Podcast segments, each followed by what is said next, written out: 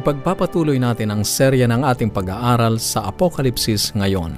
Sa unang bahagi ng Ang Dragon at ang Babae ng Apokalipsis 12. Ngunit bago yan ay inaanyayahan kita na makipag-ugnayan sa amin kung ikaw ay may mga katanungan sa mga nauna nating pag-aaral o anuman ang nais mong iparating sa amin, mag-text o tumawag sa ating mga numero sa Globe 0915 571 9957 0915-571-9957 at sa Smart 0920-207-7861 0920-207-7861 Maaari ka rin magpadala ng mensahe sa ating Facebook page facebook.com slash awr Luzon, Philippines. Facebook.com slash awr Luzon, Philippines o magtungo sa ating website www.awr.org www.awr.org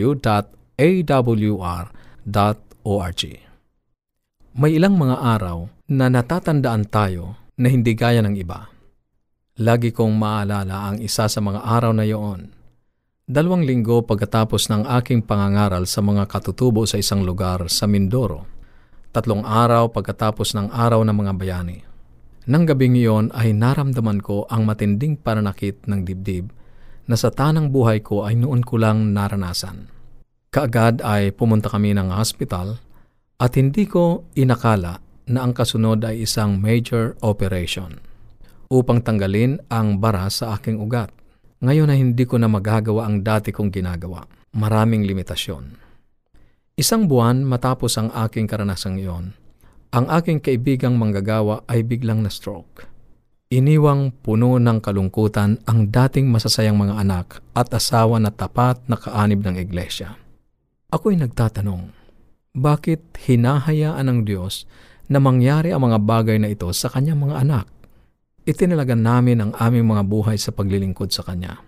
Kami ay tiyak na hindi perpekto, ngunit kahit papaano ay sinisikap naming maging isang mabuti. Ang maraming tao ay hindi man lamang sinubukang maging mabuti. Bakit nangyayari ang masasamang bagay sa mabubuting tao? Ang Apokalipsis, Kabanatang 12, Talatang 17, ay nagmumungkahi ng sagot. Ang nakasulat sa bahaging iyon ng Biblia ay ganito, At nagalit ang dragon sa babae at umalis upang bumakas sa nalabi sa kanyang binhi, na siyang nagsisitupad ng mga utos ng Diyos at mga may patutuo ni Jesus. Ang dahilan kung bakit ang masasamang bagay ay nangyayari sa mabubuting tao ay sapagkat ang dragon ay naglulunsad ng pakikipagdigma sa nalabi, sa binhi ng babae. Ang salitang nalabi ay nangangahulugang maliit na natitirang bahagi ng isang bagay. Ang talatang ito ay tumutukoy sa pinakahuling natitira sa bayan ng Diyos bago magwakas ang mundong ito. Ang dragon ay nasa pakikipaglaban sa mga nagnanais na sundin ang kautusan ng Diyos at manatiling tapat sa patutuo ni Jesus. Sa ibang salita, ay yaong mga nagnanais na maging mabuti. Ito ay nagdadala sa atin sa isang serye ng malalim na mga katanungan. Narinig na natin sa ating mga nakaraang pag-aaral na ang Apokalipsis ay isang aklat ng simbolo. Ito ay symbolic book kaya ano ang sinisimboluhan ng dragon? Sino ang sinasagisagan ng babae at ng binhi ng babae? Bakit ang dragon ay galit sa babae? Ang mga tanong na ito ay masyadong malawak na hindi natin kayang talakayin sa isang pagkakataon lamang. Kaya't ating sasagutin ang mga ito sa buong serye ng mga pag-aaral na ito sa Apokalipsis ngayon. Ngunit bumalik muna tayo sa pasimula ng Apokalipsis, Kabanatang 12, upang simulan ang ating paglalakbay.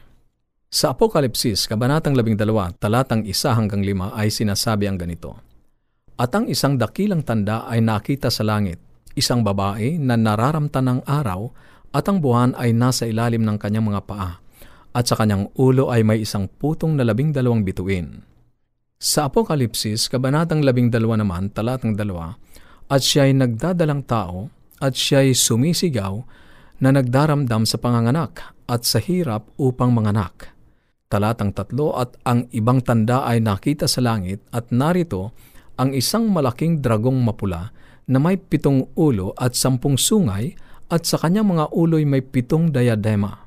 At kinaladkad ng kanyang buntot ang ikatlong bahagi ng mga bituin sa langit at ipinaghagi sa lupa at lumagay ang dragon sa harapan ng babaeng manganganak na upang lamunin ang kanyang anak pagkapanganak niya. Talatang lima, at siya'y nanganak ng isang anak na lalaki na maghahari na may panghampas na bakal sa lahat ng mga bansa at ang kanyang anak ay inagaw na dinala hanggang sa Diyos at hanggang sa kanyang luklukan. Matatagpuan natin ang tatlong mga pangunahing tauhan na sangkot sa propesiyang ito. Ang babaeng buntis, ang dragon, at ang anak na lalaki.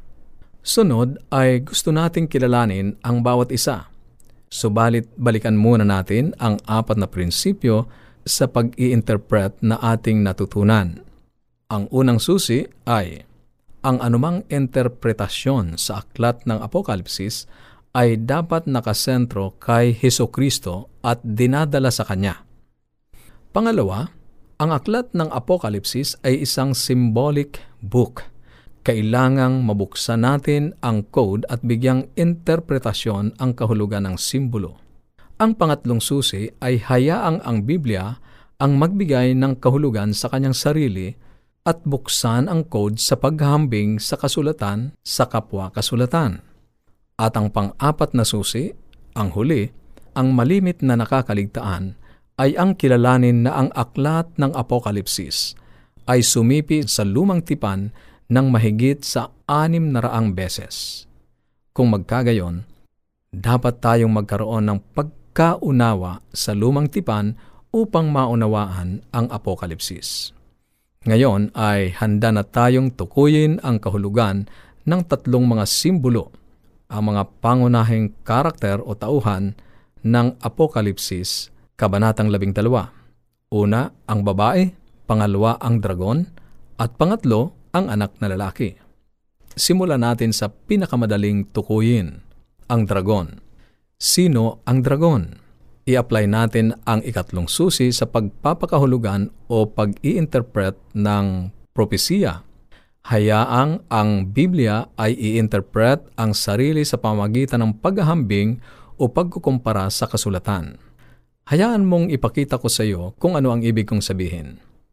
Madali kong sabihin sa iyo na ang dragon ay si Satanas. Maaring paniwalaan mo o pwede ring hindi. Nakita mo? Ang sinabi ko ay hindi mahalaga. Ang mahalaga sa iyo ay kung ano ang sinasabi ng Biblia at kung ano ang ibig sabihin nito na gustong iparating ng Diyos sa atin mula rito. Hindi ba't yan ang dapat? Ang mga bagay na maririnig mo mula sa Apokalipsis ngayon – ay hindi ko sariling pagpapakahulugan o interpretasyon sa mga propesiya, bagkos ay resulta lamang ng kung paano ipinahayag ng kasulatan ang kanyang sarili.